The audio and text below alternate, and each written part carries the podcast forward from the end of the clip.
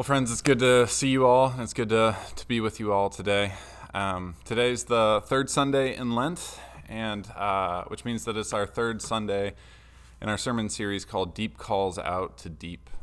Um, like we've said uh, the last couple weeks, this is a nod to Psalm 42, where the psalmist um, is speaking from a place of desperation and uses this line of "Deep calls out to deep." And I love this line because it's it's one of those lines that as soon as you try to explain it, like it loses the, the depth and the meaning of it, right? It's it's something that moves past our mind and begins to speak into our souls, right?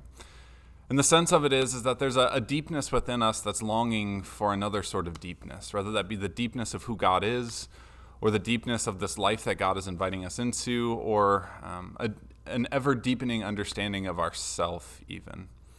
And so throughout Lent, uh, as we um, follow the the uh, gospel lectionary passage, we're approaching it with this lens of like, what sort of deepness are we being invited into? A deeper understanding of who God is, a deeper understanding of this life that we're being invited into, or a deeper understanding of ourselves along the way.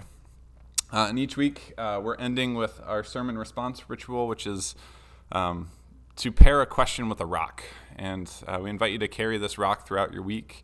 Um, put it somewhere meaningful um, that you'll see it, and allow this question to um, uh, to to work on us uh, throughout the week, or dare we say, like haunt us uh, from like a Holy Ghost sort of perspective, right? Um, but allow it to continue to to work on us throughout the week. So. Uh, that's where we're headed for this morning. Um, but as we uh, get ready to jump in, I invite you to join me for a word of prayer.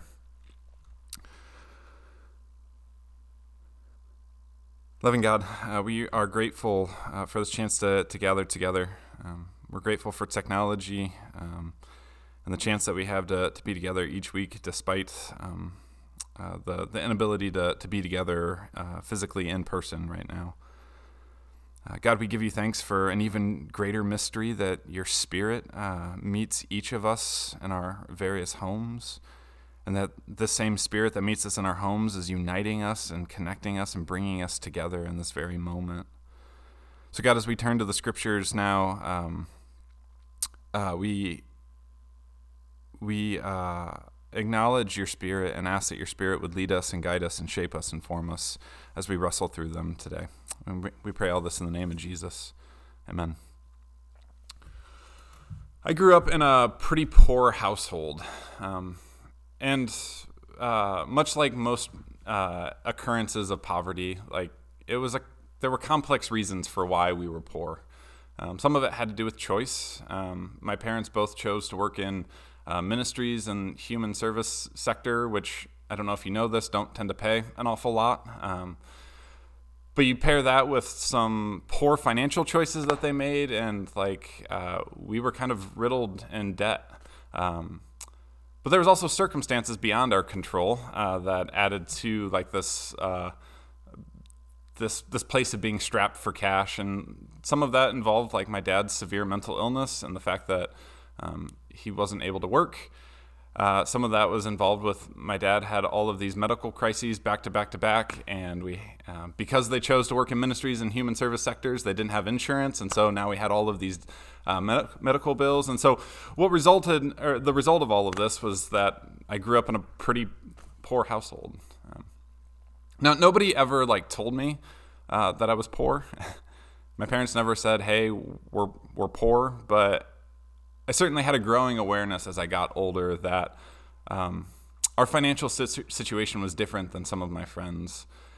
And as I continued to get older and have this growing awareness, um, I began to realize that um, our socioeconomic status would be a limitation in my life, and that this would prevent me from doing sorts of things uh, in my life.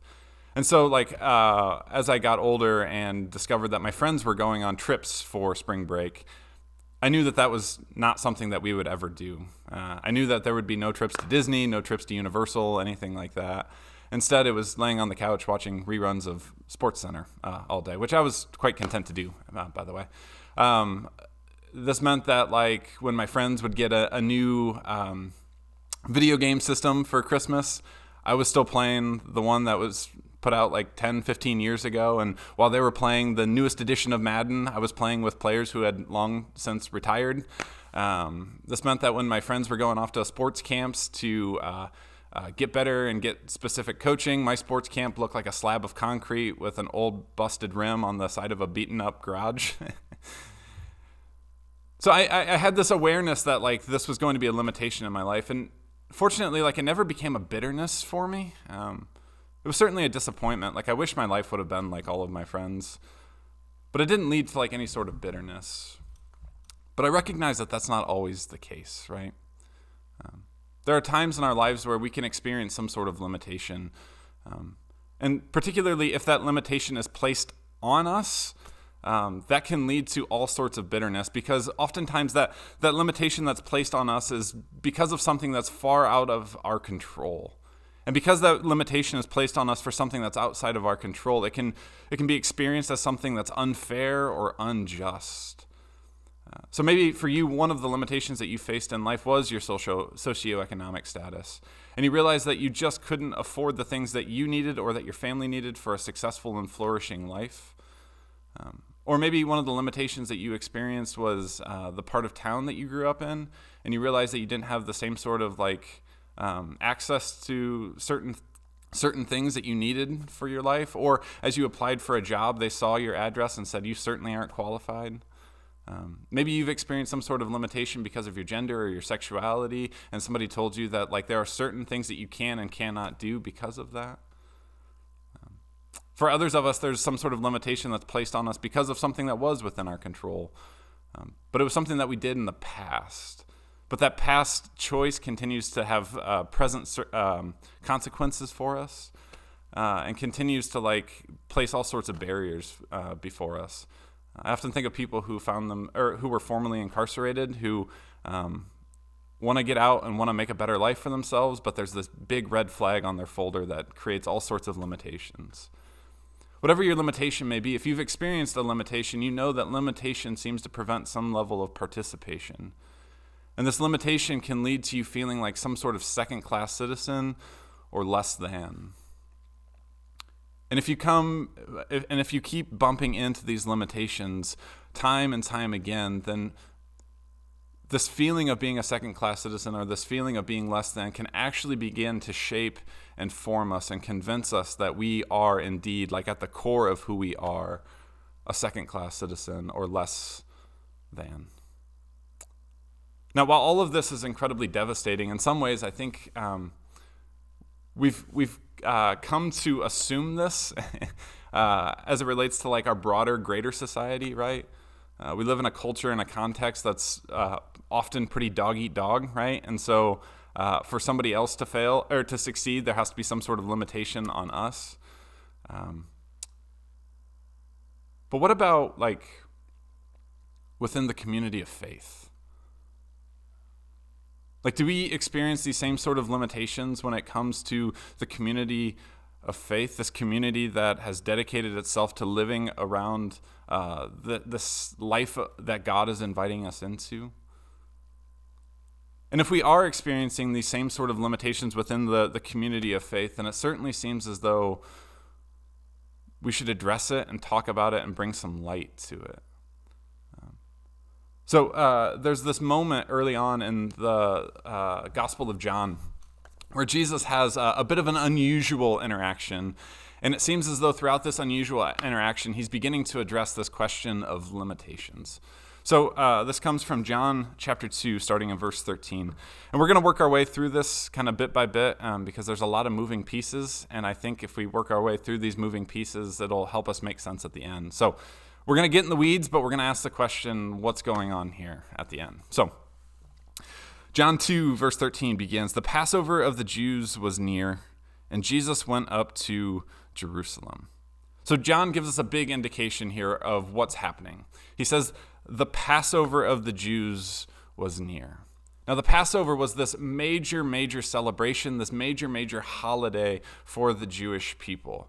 Um, it would be like right up there with Easter for Christians, right? Like this is like the pinnacle of celebrations and holidays that we revolve our year around. And the the Passover was this celebration of this time in their history where God stepped in and acted definitively and decisively to bring about an act of liberation for the people. So the, the, the Jewish people, the Hebrew people at this point, uh, were in uh, were enslaved to the world superpower of the day, Egypt, and God stepped in and freed them and liberated them so that they could experience a sense of freedom and no longer being oppressed by Egypt. And so, uh, year after year, the people celebrate this great act of liberation uh, that God did for them. Now, we're told that uh, Jesus is heading up to Jerusalem for the Passover. Now, this would have been a very standard practice for a first century Jew because the Passover was such a major sort of celebration for them. Uh, it's what's called like a, a pilgrimage sort of holiday.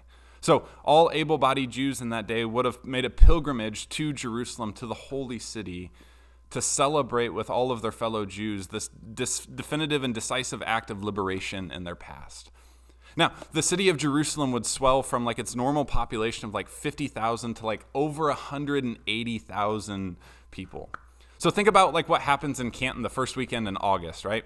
We have uh, faithful pilgrims from all over the country that come to pay homage to the football gods, right? Kidding, but also kind of not kidding, right? So we have a similar sort of thing. All of these pilgrims coming uh, to to celebrate and to uh, enter into remembrance of this great act of liberation. Now, this word remembrance is a key detail of this.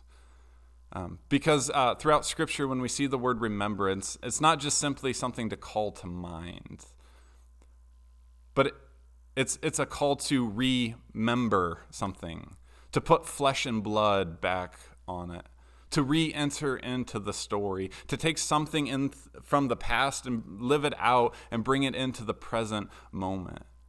So enter, to enter into remembrance of the Exodus, to enter into remembrance of the liberation, wasn't just to recall something in the past, but it was to bring about this story of liberation in the moment, to be people of liberation right here, right now. And yet, we're going to find something very different as the story unfolds here. So, John continues on and he tells us that in the temple, Jesus found people selling cattle, sheep, and doves, and the money changers seated at their tables. Now, for us, this is probably a bit of a strange detail because uh, most of us have probably never walked into First Mennonite and found uh, tables with uh, people selling sheep or cattle or anything like that, right? Maybe some Girl Scout cookies if we're lucky, but not sheep or cattle, right? But this would have been a pretty standard and necessary practice in the first century. Um, so, first off, like again, people are making pilgrimage to Jerusalem, right? So, if you're walking hundreds of miles, uh, think about having to carry an animal with you. Now, a key detail of the Passover was that you would sacrifice some sort of animal, and this animal needed to be unblemished you're probably not going to get an unblemished animal after traveling for hundreds of miles, right? So free yourself of that burden. Just buy an animal at the at the temple. But secondly, uh, this practice of the money changers was necessary because uh, you couldn't use Roman currency in the temple. Uh, had the face of Caesar on it, which was idolatry. And so you would exchange to get your Jewish currency so that you could use that in the temple uh, to make your sacrifices. So it was a necessary practice, but it was also a perverted sort of practice. Because while it was good and necessary at, on the front end, um, to exchange money meant that there were exchange fees and exchange rates. And if you're Mr. and Mrs. Moneybags, like this is just chump change. But if you find yourself on the lowest uh, rung on the socioeconomic ladder, um, and you've just traveled hundreds of miles, these fees would have been incredibly debilitating. And so, as Jesus enters into the temple, to uh, participate, to remember this act of liberation. What he finds here uh, is um, uh, uh, what, what, he finds here is some some barrier being constructed uh, that puts a limitation on other people from experiencing access to the life of God in the community of faith. And we have this great irony of the Passover, right? And we recognize the thing that often frees us is the thing that we use to enslave others.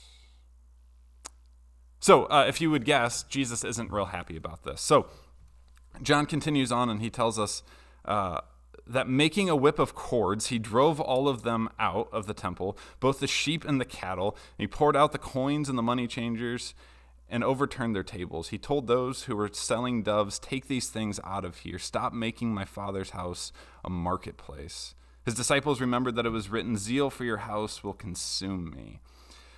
So here we get a little different image of Jesus than the one that we are uh, maybe comfortable with, right? And Jesus uh, sees this injustice, sees that there are these limitations that are being constructed that prevent others from experiencing or accessing the life of God in the temple. And he channels all of this Old Testament prophet energy and he chases out the sheep and the cattle. Now, this is a really important detail. The sheep and the cattle were the traditional sacrifice. Again, if you were like Mr. and Mrs. Moneybags, this is what you would buy and this is what you would use for a sacrifice.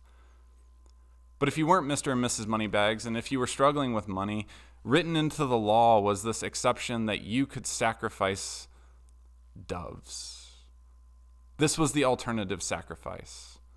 So Jesus chases out the traditional sacrifice, and then we're told he comes back to those selling doves, which tells us that like Jesus is about to like throw down right now, right?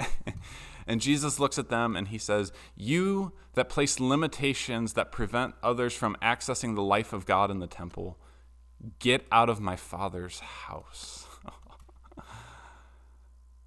it seems as, as though Jesus is taking uh, these limitations very, very seriously and is wanting to like dismantle them and deconstruct them in a very like evident uh, and almost a very over dramatic sort of way.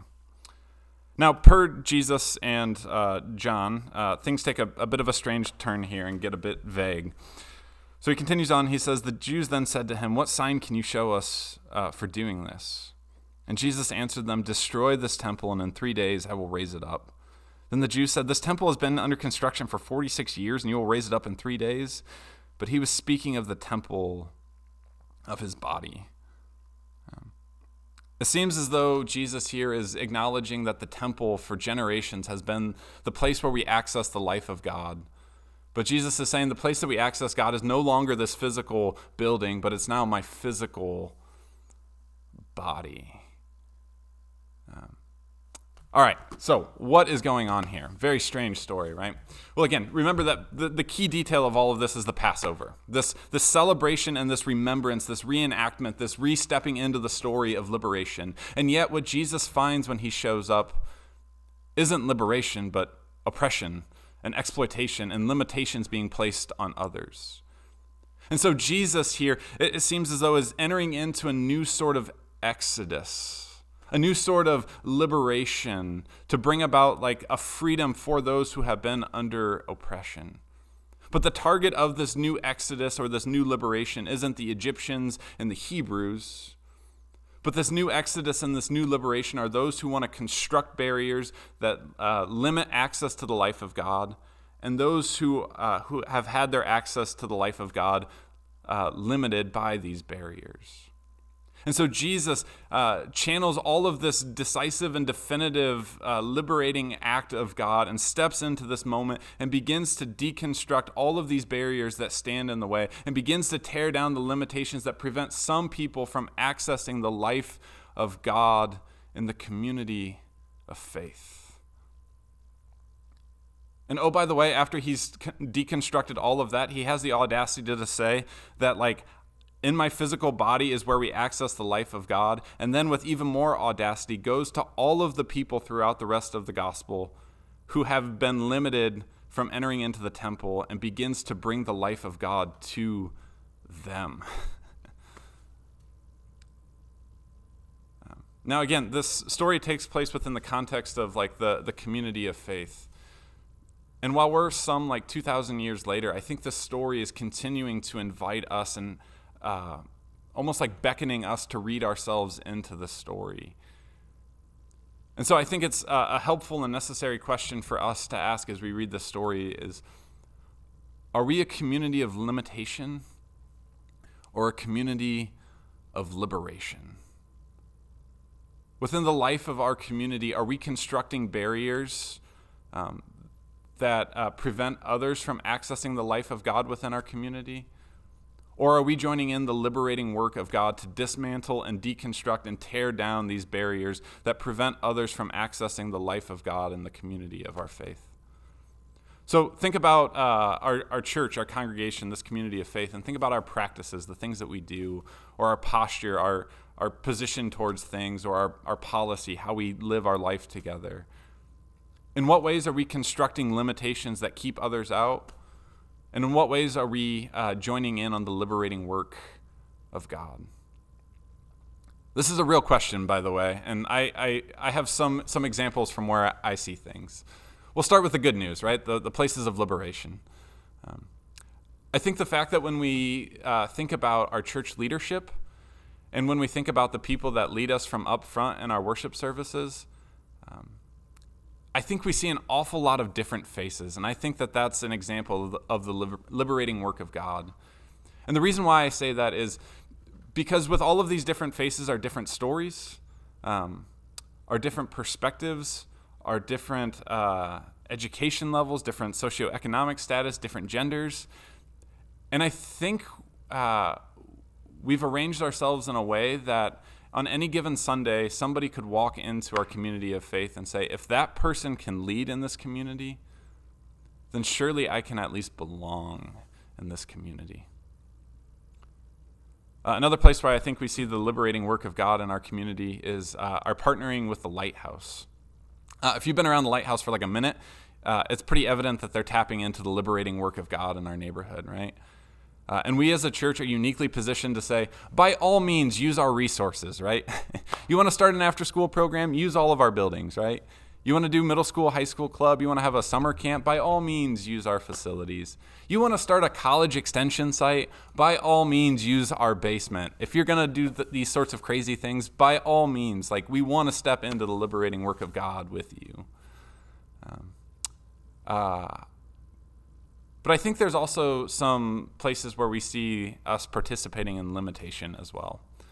Um, one of those uh, is what we're doing right now. We're on Zoom. uh, and to be on Zoom requires a certain sort of like accessibility or knowledge of how to work technology that just not everybody has.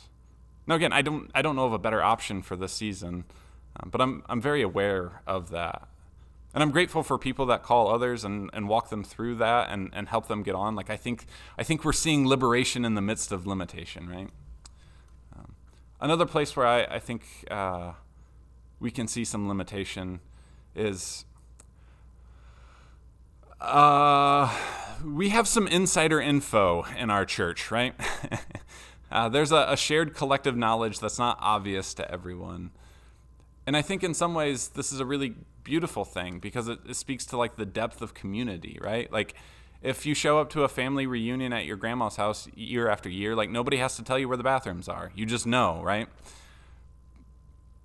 But I think on the other hand, it makes us a really difficult nut to crack if you're trying to be part of our community. Um, again, like if you've ever shown up to a family reunion at your spouse's grandma for the first time and nobody told you where the bathrooms are, like that limits your uh, ability to, to fully join in, right? So we're aware of it, right? We move forward with this awareness, and, and hopefully we can begin, begin to see liberation come out of it. And so we come back to this time and time again and constantly are asking the Spirit, show us where we're, limit, where we're, where we're constructing limitation and help us to move towards liberation. Now, lastly, um, we've been looking at this in the context of community. Um, but I, I think this is also a really helpful question for us to ask ourselves individually. Because what is a community other than a bunch of individuals together, right? And so we come to uh, our rock for today. And I think rather than asking the question of, are we a community of limitation or liberation? I think maybe it's helpful to ask, am I a person of limitation or liberation? As I think about my life, am I Am I someone who is constructing barriers that prevent others from accessing the life of God? Or am I joining in on the liberating work of God and deconstructing these barriers um, so that others can fully experience the life of God? So maybe a, a, limitation in your life is you recognize that there's some sort of prejudice or bias towards a certain group of people. Um, and maybe this isn't your fault. Like this is the, the story that you were handed because of your family or your context. But it's certainly our responsibility to address this, right? And so a move from limitation towards liberation is to begin to expose ourselves to uh, these sorts of people that we have prejudice or bias towards, right? It means that we uh, follow different people and different voices on social media. It means that we begin to do anti racism work uh, so that we can experience this liberating work of God in our life. Or maybe uh, for you, uh, a limitation is uh, there are certain people in your life that you want to view as an inconvenience. Um, guilty of that one, right? um, but the problem with this is if, like, we view somebody as an inconvenience, then that means that other people probably view them as an inconvenience. and this can begin to like creep into their identity that I am just an inconvenience. And so a move from limitation to liberation, I think, can look like being courageous enough to look someone in the eyes and channel the words of the great songwriter and theologian Bruce Hirschberger and say, You count, you matter. and begin to strip away these limitations that are constructed over them that tell them that they're just an inconvenience and say, No, I see you as a person created in the image of God, and I want you to live your fullest life. So, all of this is taking place in Lent, the season of uh, reflection, repentance and I wonder if this is a really good time for us to uh, identify these places of limitation in our life. To identify the, the, the, places in our life where we ourselves are sitting at the table of the money changers, constructing barriers that limit others from, the access, uh, from accessing the life of God. And maybe it's time to begin to ask Jesus to step into these places and flip some tables and to take our hand and begin to deconstruct these barriers and to tear down these limitations so that all can experience the liberating work of God in their life and in the community of our faith, uh, our community of faith. Let's pray.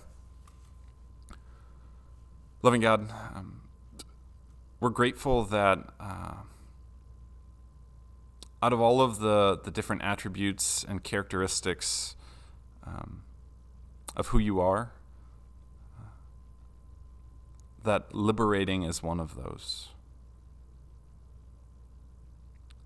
That God, you want to uh, uh, take away the barriers that prevent us from accessing um, the life of you in a community of faith, and that you want to tear down these barriers that want to uh, prevent us from experiencing all that you've created us to be. So, God, I pray that your Spirit would empower us to move from a, a, community of limitation and, and walk boldly into a community of liberation um, and calling out the, the fullness of each one of us uh, so that we can experience the life that you've called us into and have invited us into and created us for. We pray all of this in the name of Jesus. Amen.